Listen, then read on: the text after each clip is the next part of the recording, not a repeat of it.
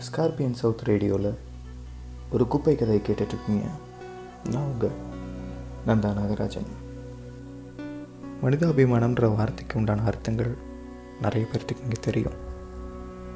ஆனால் அதன் வழி நிறைய விஷயங்களை செயல்படுத்த நம்ம விரும்புகிறதும் இல்லை. அதை வழி நடத்துகிறதும் இல்லை.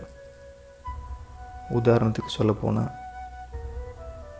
அந்த மனிதாபிமானம்ன்ற வார்த்தையை அறியாமையே நிறைய பேர்த்த நேரடியாகவோ மறைமுகமாகவோ துன்புறுத்துகிறோம் இன்றைக்கி ஒரு கதை சொல்லணும்னு விரும்புகிறேன் அது இதை சார்ந்ததாக இருக்கும் அப்படின்னு நம்புகிறேன் ரொம்ப டிராஃபிக் நிறைஞ்ச ஒரு பகுதி.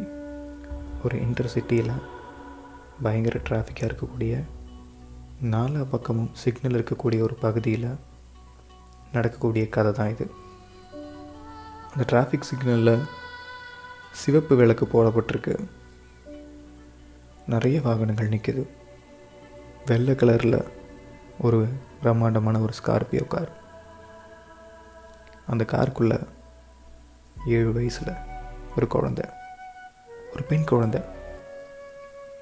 அந்த குழந்த தன்னுடைய அப்பா கிட்ட தனக்கு வேணுங்கிற விஷயத்த அந்த ஸ்பாட்டில் பார்க்குற ஒரு விஷயத்த கை நீட்டி கேட்குது ஆனால் அந்த அப்பா தன்னுடைய பிஸ்னஸ் காலில் ரொம்ப தீவிரமாக பேசிகிட்ருக்காரு அந்த குழந்தையோட அம்மா ஒரு கார்ப்பரேட் கம்பெனியில் ஹெச்ஆராக இருக்காங்க. தான் தொழிலுக்கு போகிறதால அப்பாவோட அந்த குழந்தைய அனுப்பி விட்டுறலாம்னு சொல்லி அனுப்பி விட்டுருக்காங்க. பொதுவாக இந்த காலகட்டத்தில் குழந்தைகளை கவனிக்காத பேரண்ட்ஸ் நிறைய பேர் இருக்காங்க. அவங்களுக்கு ஒரு உதாரணம் தான் இவங்க. தன்னுடைய தொழிலில் அதிகபட்சமான நாட்டம் கொண்ட அந்த தந்தை தன்னுடைய பிஸ்னஸ் காலில் பேசிகிட்ருக்கிறச்ச அந்த குழந்தை அந்த சிக்னலுக்கு ஒதுக்குப்புறமாக இருக்கக்கூடிய நடைபாதையில் ஒரு விஷயத்த ரொம்ப மும்முரமாக பார்த்துட்டு இருந்தது. சிக்னல் கிட்டத்தட்ட ஒரு முப்பது செகண்ட் இருக்குது அந்த குழந்தை இமீடியட்டாக அந்த காரோட கண்ணாடியை இறக்கி கை நீட்டி தன்னுடைய தந்தைக்கு அந்த பொருள் மேலே ஒரு அட்டென்ஷன் ஏற்படணும்னு சொல்லி கை நீட்டி காட்டுது.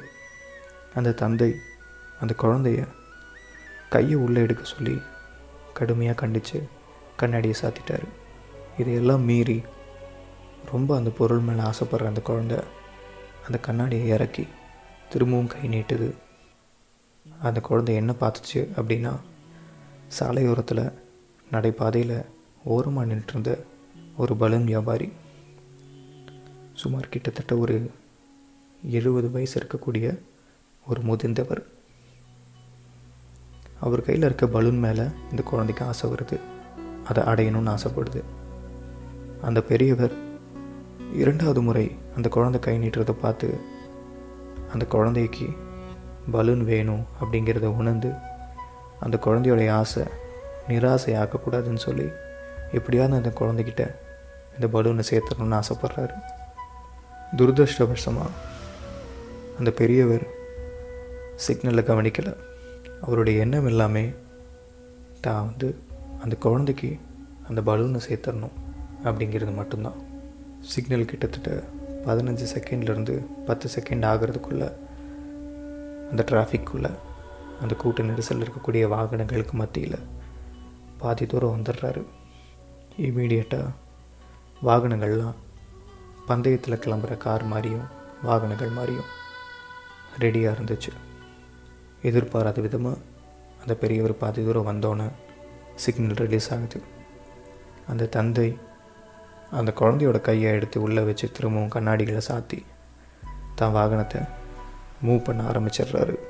அந்த பெரியவர் கை நீட்டிக்கிட்டே அந்த குழந்தையை நோக்கி திருப்புறப்ப தனக்கு இடத்து புறமாக இருந்த ஒரு வாகனம். அவரை கவனிக்காமல் அதிகபட்சமான வேகம் இல்லாட்டியும் இனிஷியல் ஸ்டேஜில் இருக்கக்கூடிய அந்த ஸ்பீடில் எதிர்பாராத விதமாக அவரை மோதிடுது சின்ன காயங்களோட கீழே விழுற அந்த பெரியவர் தன்னுடைய கைகளில் இருக்கக்கூடிய பலூனை நழுவ விட்டுறாரு. இது பார்க்குற அந்த குழந்த வண்டிக்குள்ளேருந்தே பலூன் பார்க்குறத பார்த்து சந்தோஷப்பட்டுட்டு போயிடுது ஆனால் அந்த பெரியவர் தான் வியாபாரத்துக்கு வச்சுருந்த அந்த பலூனை பறக்க விட்டுட்டாரு. கீழே விழுந்து சின்னதாக அடியும் பட்டுருச்சு. இது எல்லாத்தையுமே ரொம்ப கிட்ட இருந்து பார்த்துட்டு இருந்த ஒரு டிராஃபிக் கான்ஸ்டபிள் இம்மிடியேட்டாக அந்த ஸ்பாட்டுக்கு வந்து அந்த இடித்த வாகனத்தை நான் பார்த்துக்கிறேன் நீ கிளம்பு. நீ இன்னும் சும்மா டிராஃபிக் பண்ணிருக்காத அப்படின்னு சொல்லிட்டு அந்த வாகனத்தை கிளம்ப சொல்லிவிட்டு இந்த பெரியவரை கையை பிடிச்சி தர தரன்னு எடுத்துகிட்டு வந்து சாலையோட ஓரத்தில் போடுறாரு. அந்த பெரியவர் என்ன ஏதுன்னு கேட்காம அவருக்கு அடிபட்டிருக்குன்னு கூட பார்க்காம அவருடைய லத்தியால் ஓங்கி அடிக்கிறார். பெரியவருக்கு அடிப்பட்ட அதிர்ச்சியில் சரியாக பேச முடியல. அதிகபட்சமான பயம் மட்டுமே அவரோட மனசுலேயும் அவருடைய வெளிப்படையான தோற்றத்திலையும் தெரிஞ்சது. இதையெல்லாம் மீறி கொஞ்சமாக அடிபட்டிருக்கு. என்ன ஏதுன்னே கேட்காம அடிச்சிட்ருக்க அந்த போலீஸ்காரர் அவரை தகாத வார்த்தைகளில் திட்டிகிட்டு இருக்கார். இதை தூரத்துலேருந்து பார்க்குற ஒரு நபர் ஒரு இளைஞர். அந்த பெரியவருக்கு உதவி செய்யணும்னு சொல்லி இமீடியட்டாக அந்த இடத்துக்கு வராரு. வந்தவர் எதுக்காக சார் அந்த பெரியவர் அடிக்கிறீங்க? அப்படின்னு சொல்லி கேட்குறப்ப இவனுங்களுக்கு வேறு வேலை இல்லை.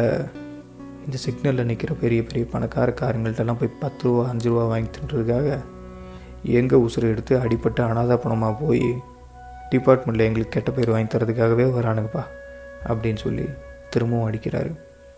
அப்போ தான் அந்த பையன் சொல்கிறாரு அந்த பெரியவர் அவர் ஒரு பிச்சைக்காரர் இல்லை.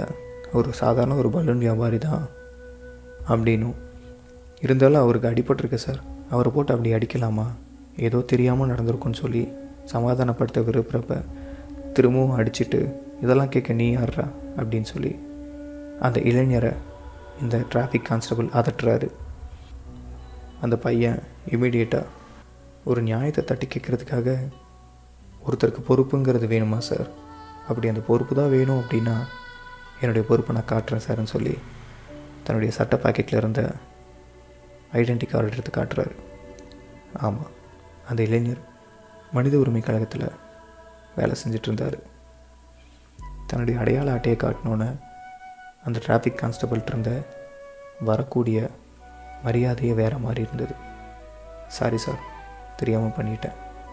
ஏதோ வேலை பழுவில் இப்படி பண்ணிட்டேன். அப்படின்னு சொல்லி அந்த இளைஞர்கிட்ட சொல்கிறாரு எங்கிட்ட சாரி கேட்காதீங்க சார் முதல்ல ஒரு ஆம்புலன்ஸ் பிடிச்சி அந்த பெரியவருக்கு ஏதாவது உதவி செய்யுங்க. இதெல்லாம் மீறி ஒருத்தங்க மேலே மனிதாபிமானமாக நடந்துக்குங்க சார் அந்த பெரியவர் என்ன நினச்சி இதை பண்ணாருன்றது தெரியல. ஆனால் இதெல்லாம் மீறி என்ன நடந்ததுனே தெரியாமல் தீர விசாரிக்காமல் ஒருத்தரை வார்த்தையாலையும் வன்முறையாலையும் துன்புறுத்துறீங்களே சார் இந்த மனநலம் எப்படி சார் உங்களுக்கு வருது? எல்லாரும் நம்மளை மாதிரி தான் சார் மனுஷங்க. எல்லாருக்கும் அடித்தா வலிக்கும். ஒரு அநியாயத்தை தட்டி கேட்குறதுக்கு பொறுப்பு மட்டுமே முக்கியம் இல்லை சார். அப்படி பொறுப்பு இருக்கிறனால தான் நீங்கள் என்னை கவனிக்கிறீங்க அப்படின்னா இப்படிப்பட்ட பொறுப்புக்கு உண்டான மரியாதையை நான் இந்த நிமிஷமே இழக்கிறேன் சார். இனிமேல் இப்படி செய்ய மாட்டீங்கன்னு நம்புகிறேன் தயவு செஞ்சு அந்த பெரியவரை பார்த்து ஒரு மன்னிப்பு கேளுங்க சார் அப்படின்னு சொல்கிறாரு அதை உணர்ந்த அந்த போலீஸ்காரர் இமீடியட்டாக அந்த பெரியவரை பார்த்து ஐயா என்னை மன்னிச்சுக்கங்கன்னு சொல்லி கை எடுத்து கும்பிட்றாரு. அந்த பெரியவரும் இது எல்லாத்தையும் மறந்து தன் முகத்தில் சின்ன ஒரு சிரிப்போட கையெடுத்து கும்பிட்றாரு. ரொம்பவே அழகான விஷயம் இல்லை? என்றைக்குமே நம்ம பக்கம் இருக்கக்கூடிய ஒரு கோணத்தில் மட்டுமே யோசித்து ரொம்ப அதிபுத்திசாலித்தனமாக செயல்படுறோம். இந்த இடத்துல அந்த டிராஃபிக் கான்ஸ்டபிள் மனிதாபிமானத்தையும் மனிதநேயத்தையும் மறந்துடுறாரு. அந்த மாதிரி நம்ம நிறைய இடத்துல நம்மளுடைய வாழ்க்கையில் நிறைய இடங்களில் நிறைய தப்பு பண்ணியிருக்கோம். அது எல்லாத்தையுமே சின்னதாக யோசித்து அடுத்த முறை இந்த மாதிரியான காரியங்களை நம்ம ஃபேஸ் பண்ணும்போது அதுக்கு தகுந்த மாதிரி நம்ம நடந்துக்கிட்டோம் அப்படின்னா வாழ்க்கை ரொம்பவே சுவாரஸ்யமாக இருக்கும்.